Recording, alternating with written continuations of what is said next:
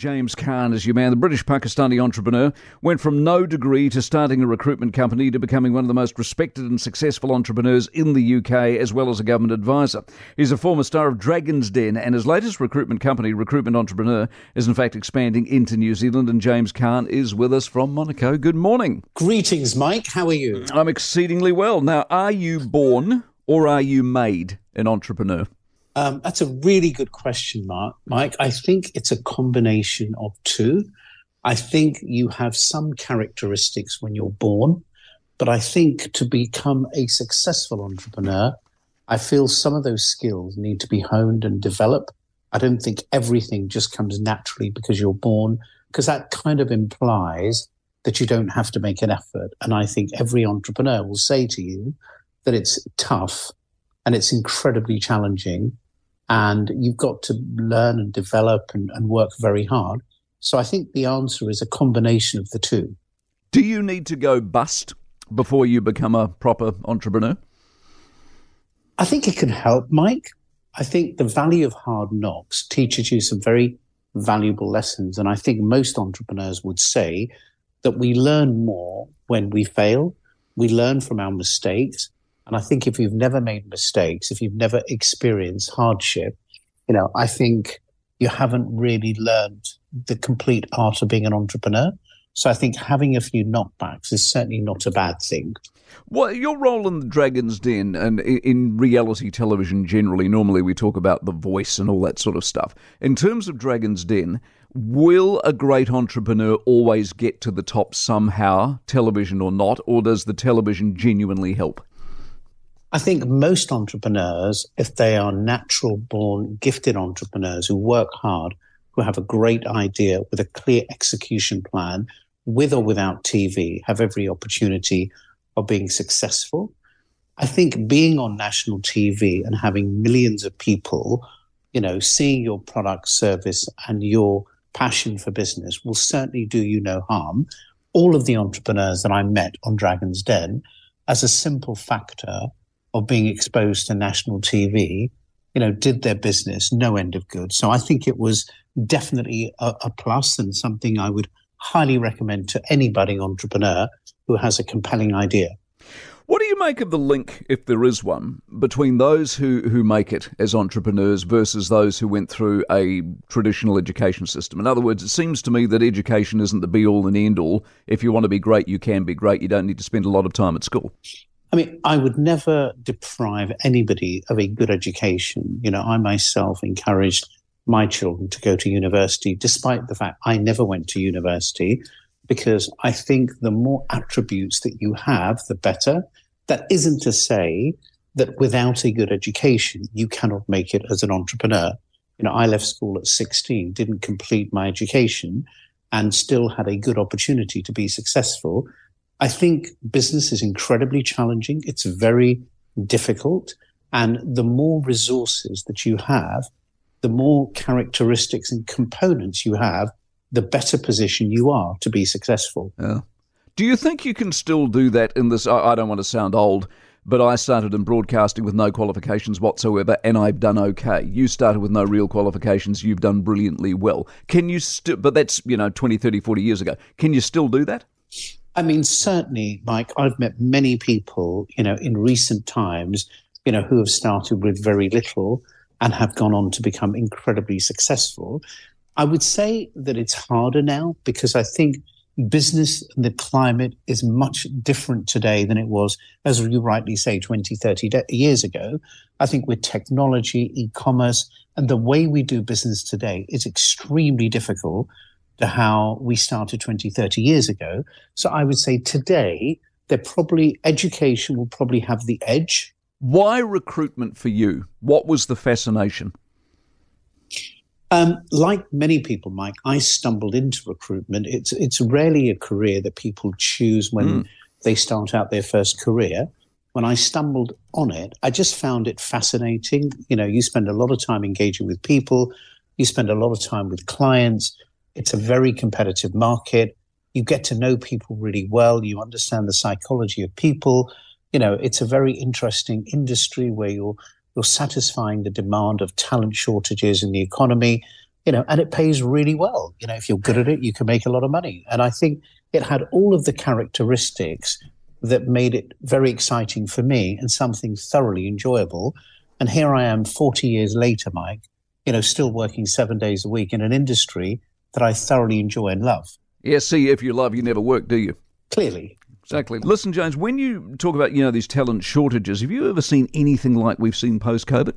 Um, you saw the most incredible bounce post COVID uh, and something that I've not experienced before, where demand was just off the charts because we'd gone through this period where nobody hired, you know, for nearly two years in some cases.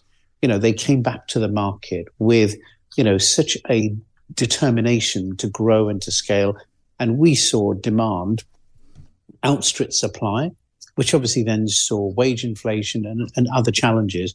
But certainly, I would say 21 22, the recruitment industry did see some extraordinary results and performance. Did a lot of people get a lot of work and a lot of pay rises, whether they deserved it or not, because borders were closed and you just couldn't find people for love nor money? Absolutely. I mean, that's a simple factor, Mike, of supply and demand you know, where there is huge demand and a limited supply, you will always end up paying more. It's just a factor of economics. Do people still want to work? Because one of the things that's come out of COVID is we all want to work from home. We all want a four day week. We all want a massive pay rise. It's got nothing to do with productivity. Have we got fundamentally lazy or not? I think there's definitely an element of a shift in mindset. I don't think it, I wouldn't say that people have become lazy. I think people's priorities may have changed. I think the concept of spending more time with family, spending more time with children, I think people's mindset and balance of priorities have definitely shifted. And I think it's starting to show through in the workplace. For good or bad? For good or bad, absolutely. As far as immigration is concerned, it was just last week in Britain 600,000 net gain, and that seems to be an angsty number for a lot of Brits. We have a similar discussion going on in this country at the moment. How do you balance the number of people you need, the skills you need, and border control at the same time? The one thing I would say, Mike, is from my experience in recruitment for over 40 years, I think immigration stimulates an economy. I think immigration drives productivity. I think a lot of jobs that are taken in by immigration are jobs that locals, let's be honest, simply don't want to do. Mm. You know, a lot of the low paid jobs go unfilled because there isn't the demand by the local workforce for that. In addition to that, right now, a lot of economies, including New Zealand, Australia, you know, and the UK, we have shortages in certain sectors where we're struggling. And therefore, I think if you don't have immigration, you lose a competitive edge. You know, I think it does absolutely impact productivity. So I think you need border controls. Absolutely. I don't think we should have a free for all, but I think we shouldn't be so close minded because we lose a competitive edge as an economy. Is there a racism element to the whole immigration debate, do you think? I think it's quite specific country by country. I, I don't believe you can use one brush suits all, but there are certain communities, certain countries where I'm sure that does exist. How individual are in, I mean, you're coming to this country, for example. How individual is New Zealand's story from Australia's story, from Britain's story, from the American story? Um, I think it's very unique. I think it's very different. I think you cannot compare New Zealand to an Australia or a Singapore or an America. It has its own strengths, it has its own weaknesses. I think when you're entering any market, I think you have to respect the dynamics of the culture, the economy, the country.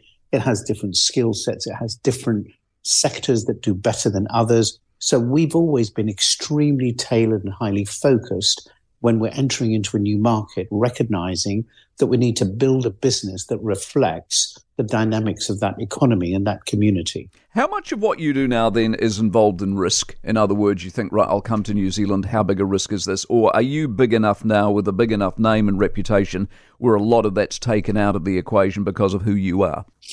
I mean, I think like most businesses, Mike, if you have a big brand coming into a market, it always has a bit of an edge, you know, opposed to somebody that's a complete and utter startup, you know, so because of the brand, because of the reputation, because of the experience, My business today operates out of 20 countries. We employ thousands of people, generate hundreds of millions in revenues. That knowledge, that experience, of course, gives us an edge when we're entering a new market. What we have to offer and our ability to sustain what we're going to do is much greater than you would be if you were just a startup. Mm. What keeps you fizzing? Once you get this big and this successful, you presumably have a lot of people to do a lot of it for you. Has the magic then been rubbed off, the experience of starting something? Um, you know, I thought it would, Mike. Every year I think, you know, it, I should slow down. Every year I think, you know, we've gone as big as we want to be. But you can't take out that DNA that you have to be who you are. You know, it's innate in you. And, and despite the scale and the size of our organization, I still work as hard today as I did 20 years ago. I haven't changed one bit. I think that that passion, that excitement, that drive remains with you. And, you know, I've taken sabbaticals, you know, I've spent time, you know, abroad trying to slow down. The problem is how much golf can you play? How much, you know, can you sail? You know, how many meals can you have? Because you still end up because you need a purpose. You need a reason to get up in the morning. Yeah. And I think for me, work is my pleasure, it's my love. And I think anything I do other than that just doesn't give me the same satisfaction. Well, it's inspiring. It's been terrific to talk with you, James, and I wish you all the very best, and we'll catch up again soon, hopefully. Look forward to it, Mike. You take care. God bless. James Caan out of um, Monaco this morning, recruitment entrepreneur, heading to this particular part of the world. For more from the Mike Hosking Breakfast, listen live to News Talk ZB from 6 a.m. weekdays or follow the podcast on iHeartRadio.